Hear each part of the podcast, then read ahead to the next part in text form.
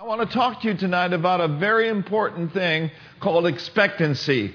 Expectancy will always create a winning attitude. Amen. Amen. Philippians one verse nineteen through twenty-one says, "For I know that this shall turn to my salvation through your prayer."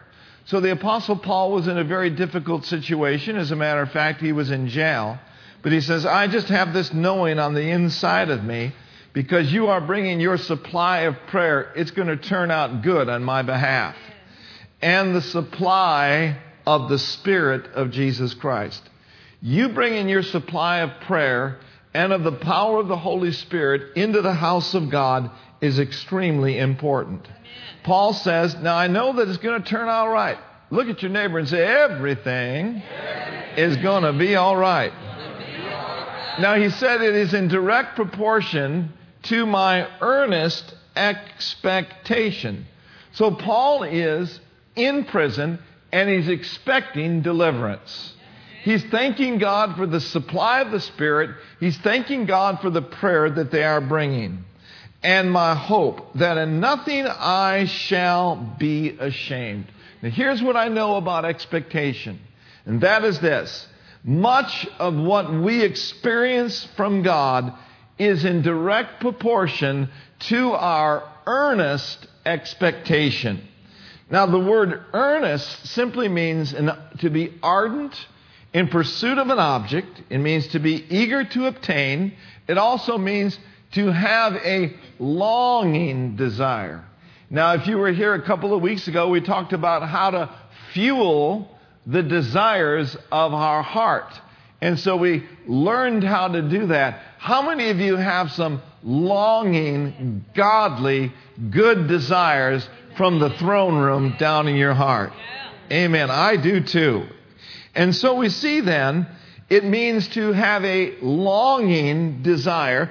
And the word expect simply means to look forward to with excitement. I can remember as a little boy, when Grandma Thomas would come down from Cumberland, Wisconsin to Minneapolis, Minnesota, Tim and I would be looking out the window.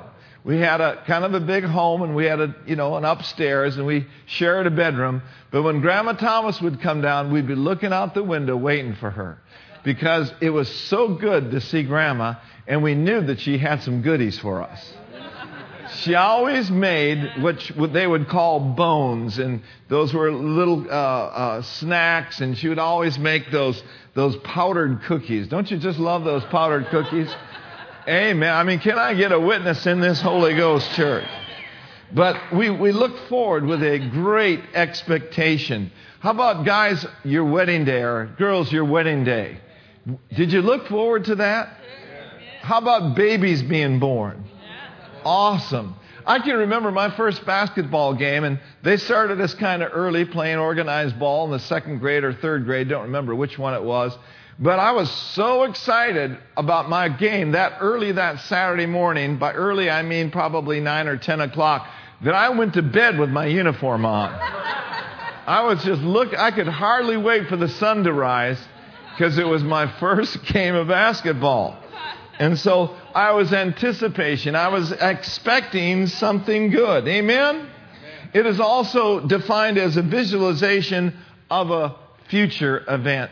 God's placed some good things on the inside of you. And I believe this, that you can uh, you can steward what he's placed on the inside of you by making sure you guard your heart from despondency, by making sure you lay aside all of the doubts and all of the fears that knock on the door of your soul and say, you know what, I put my stake in the ground. I'm expecting good. I'm expecting God. And I have an earnest Earnest expectations. Somebody shout amen. Amen. Look at Psalm uh, twenty-seven, verse fourteen. Psalm twenty-seven, verse fourteen. I want to give you three things tonight that will help you in, and give you good and awesome reasons why you can expect God to do some awesome things in your life. We got any candidates for learning some things? Psalm twenty-seven fourteen says, wait and hope for and expect the Lord. Be brave and of a good courage, and let your heart be stout and enduring. Yes, wait for and hope for and expect the Lord. So what this is saying to us is expect to see good things in your life. Expect to see good things in your family. Expect to see good things in your future. Amen. I'm smiling at my future. How about you? Amen. Hallelujah. I, I sent Mark Brazier a text not too long ago and, and gave him a, a personal testimony, something I've been standing against for years, and finally got the manifestation. And I, I said to Mark, you know, what had happened. And I said, I'm smiling at my future. Amen. But, you know, I didn't wait to smile at my future when the report was bad. I kept smiling at my future when the report was good. Amen. So don't wait for the walls to fall before you shout. Amen? Yeah. Start rejoicing ahead of time. Look at, look up and say, I'm smiling at my future. Amen. So this is an awesome thing. In Lamentations chapter three, he says, the Lord is good to those who wait hopefully and expectantly for him. Now, one way that you can check your expectation level and, and really kind of monitor it and steward it a little bit is by listening, listen to what you say as a way of life. What are you saying as a habit out of your life? You see, it's true that Jesus said that out of the abundance, what? Out of the abundance of the heart, the mouth is going to speak, or the mouth is going to leak. So whatever is in on the inside is going to come out. So if there's things that are coming out of your mouth that are not good, it's time to take a heart check. It's time to take a head check. It's time to take an, a, an attitude check from the neck up. Amen. Listen to this statement. Bayless Conley said this. He said, our expectations are vocalized in our daily speech. He said it would be worthwhile to take a good, hard, honest look at the things that you are saying as a habit of life, because you will never rise above those expectations. Confession sets the landmarks of our life. It's true that you can have what you believe and you can have what you say that is in line with the Word of God. Now listen to the, what the psalmist said, Psalm sixty-two. He said, my soul waits only upon God. For my expectation is from him. And I like how he says this. He's my only rock and my salvation. He is my defense, and I shall not be moved. I shall not be moved. Now, if you're taking notes, that scripture is Psalm sixty-two, verse five and six. Psalm sixty-two, verse five and six. And at the end of that verse, where it says, I shall not be moved, the Message translation says, I'm set for life. I'm set for life. Why? Because I've waited only on him. And my expectation is only toward him and from him. You know, life is a lot easier if you start, stop expecting so much out of one another. Amen?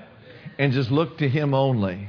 Because at the end of the day, the beginning of the day, and during the all day long, he is our hope, and he is our expectation. Amen? So say it with me. My expectation is from him, and I shall not be moved. I shall not be moved. I'm not afraid of bad news. I'm not afraid of evil tidings, because I've already got the good news, and I'm standing upon the rock. Look at Proverbs twenty-three and verse eighteen.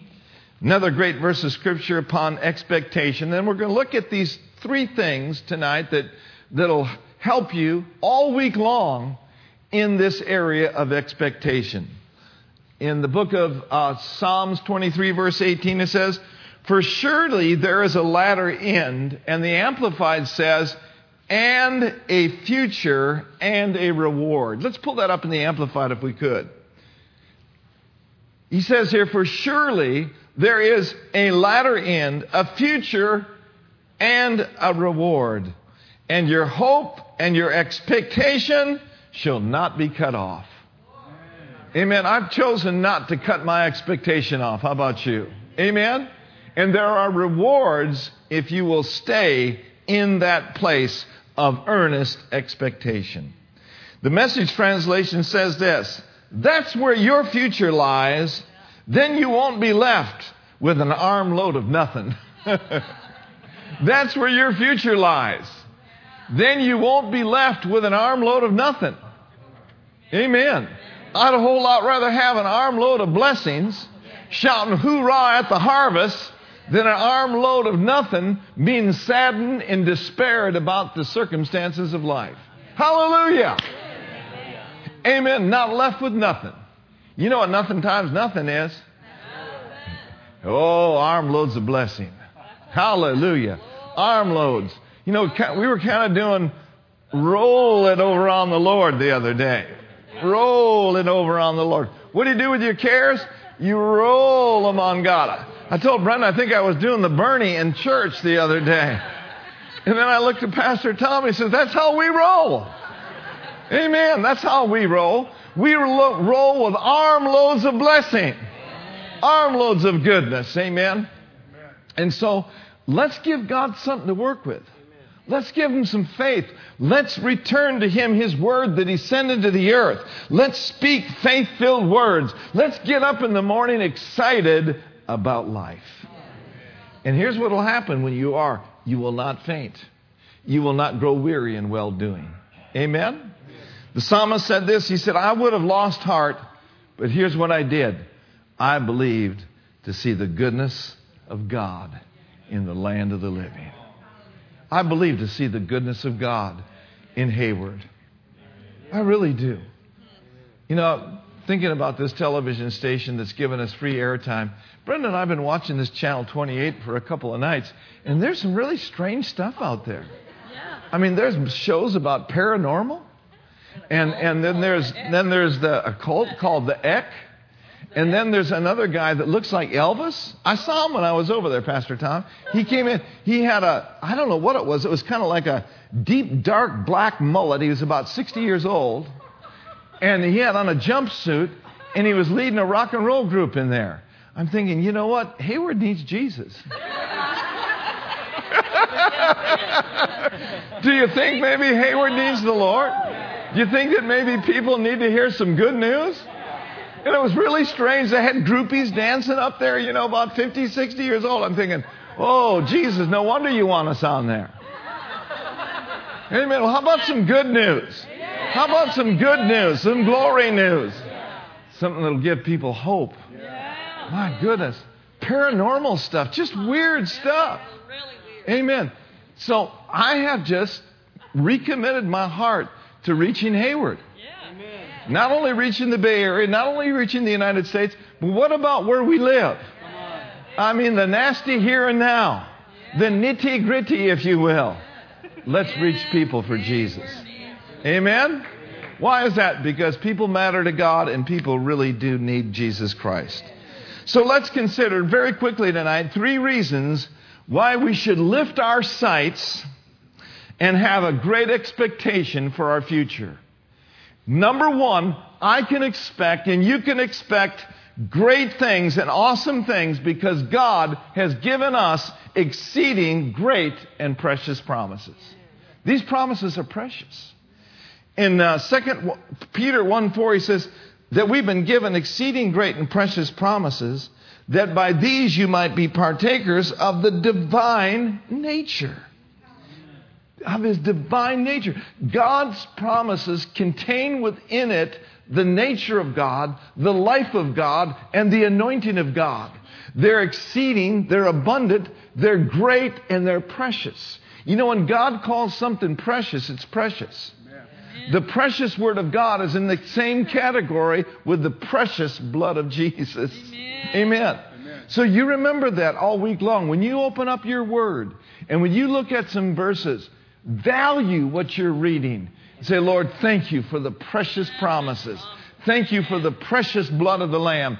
And I apply the precious word to my spirit. And I receive the nutrients. I receive the nourishment of the faith. And I will be strengthened by the word of the Lord. Amen? Amen. See, now unto him that's able to build you up and to give you an inheritance through the word of the living God. So whatever you need, whatever you need, God's nature, God's word holds the answer. Amen? In Psalm one thirty, verse five in the Amplified, it says this, I will wait for the Lord, and I will expectantly wait, and in His word I will hope.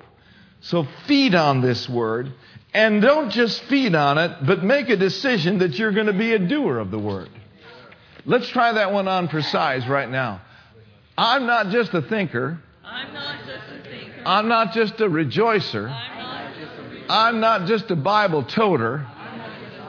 I'm not just a hearer only. But I am today and forever will be a doer of the Word of God. Now listen, doers are the ones that are blessed in His deeds. You see, faith without corresponding actions is useless. Faith without adding your application and your action and your movement to it, it does you no good whatsoever.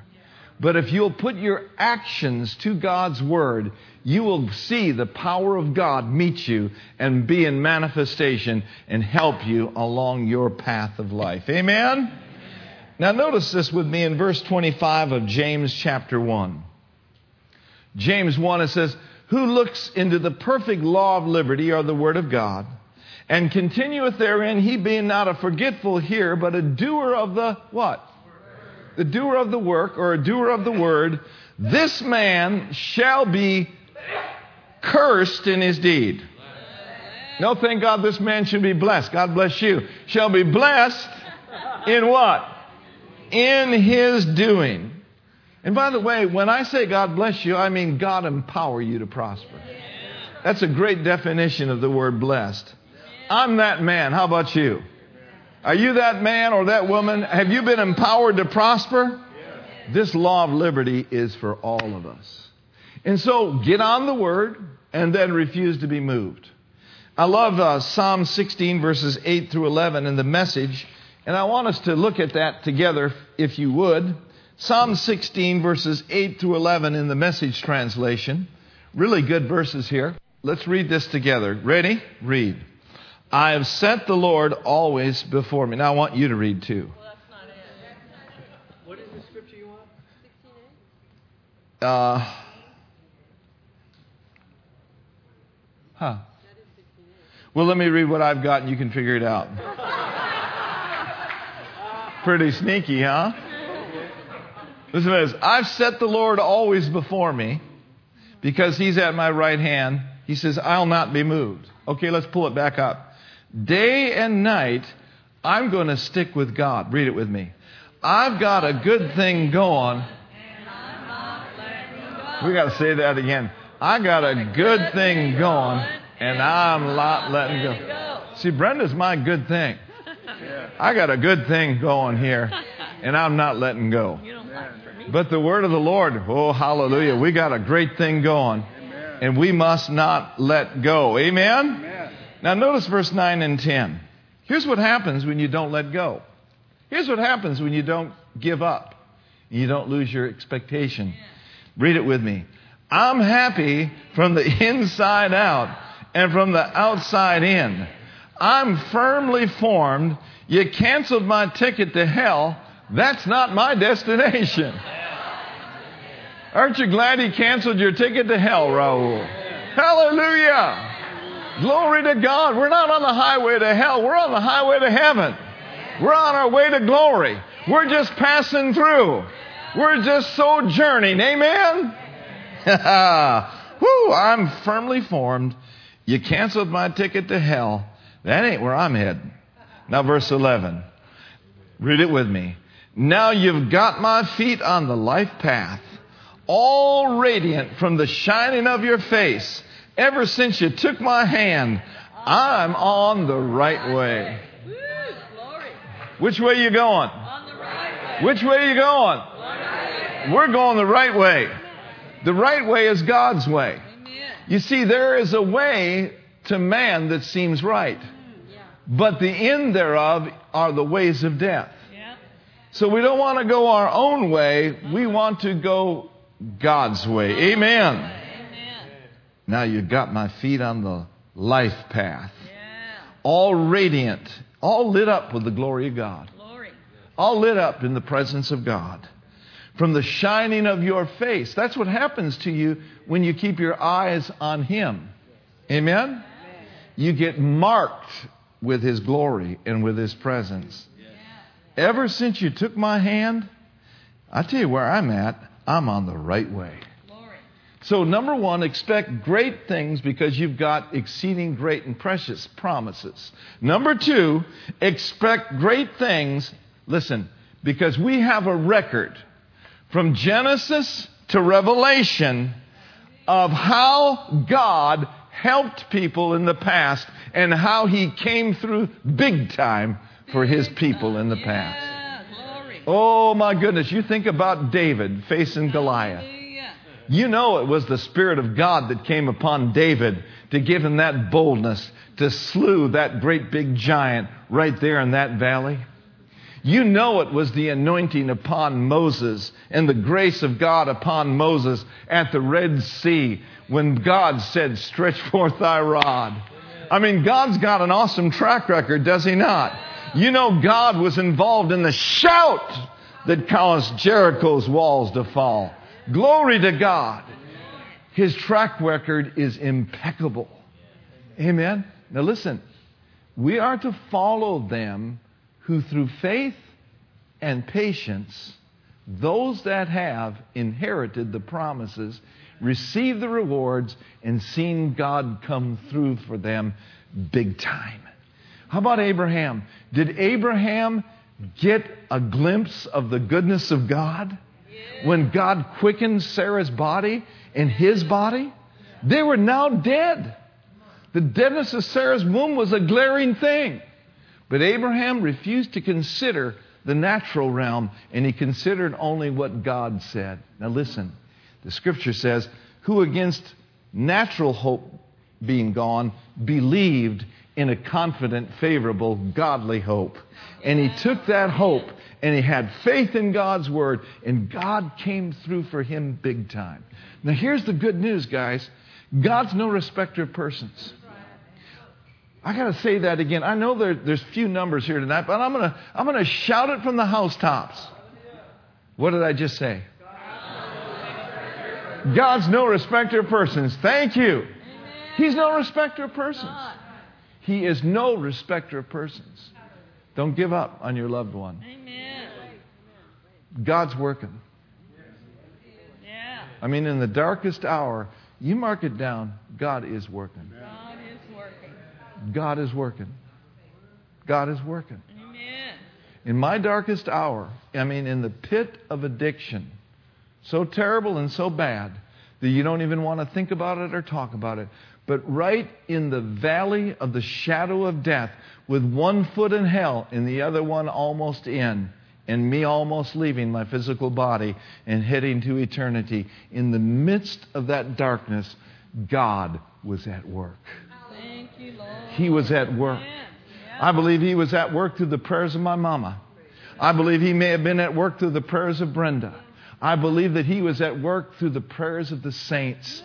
And I believe that God had gave His angels charge over me to keep me from dying when I was sixteen years old, when we went through a building at seventy-five miles an hour and leveled the building. And it was a Cadillac, it was a Corvair convertible. And we went in upside down, and I walked away by the grace of God from that accident. I know that my Redeemer lives. And I know that the hand of the Lord has been upon me from the time I was born, even probably before I was conceived in my mother's womb. And don't you quit, and don't you give up on your loved ones. As long as Jesus is Lord, and as long as God is on the throne, and as long as there's angels of the Lord encamping around about those that fear Him and believe Mom and Dad, Grandma, Grandpa, don't you give up. Stay, hold fast, hold on to God for your loved ones. Woo! Hallelujah. I'm here to testify. I'm a living testimony of the grace of God and the power of God. Not to me be the glory, but to God be the glory. To God be the glory for what He's done in your life. To God be the glory for what He's doing in your life. To God be the glory for what He will do in your life. And if you're here tonight and you feel kind of sad and you feel like you don't measure up, get rid of that consciousness, get rid of that sin tag, and know this, that you are accepted in the Beloved. You are complete in Him who is the head of all principality and power, and He who has begun a good work in you, He's going to perform it until the day of Jesus Christ. We've got a committed God committed to you to see His woo, glory, to see His work, and to see His will, and to see all His full will and plan accomplished in your life. Amen. So don't be saddened by the circumstance of life, but be gladdened by the promises of God. Don't be saddened by the presence of evil. Be gladdened by the presence of God. By the power of the Holy Spirit, I heard from heaven. There came from Him a sound from heaven as of a rushing mighty wind. And that rushing mighty wind is moving in this church. And it's moving on your behalf. Come on. And it's moving in your loved ones. And it's moving in your body. And great suddenlies are going to take place this year. And there's going to be cause for rejoicing. Woo. And cause for great joy. Amen.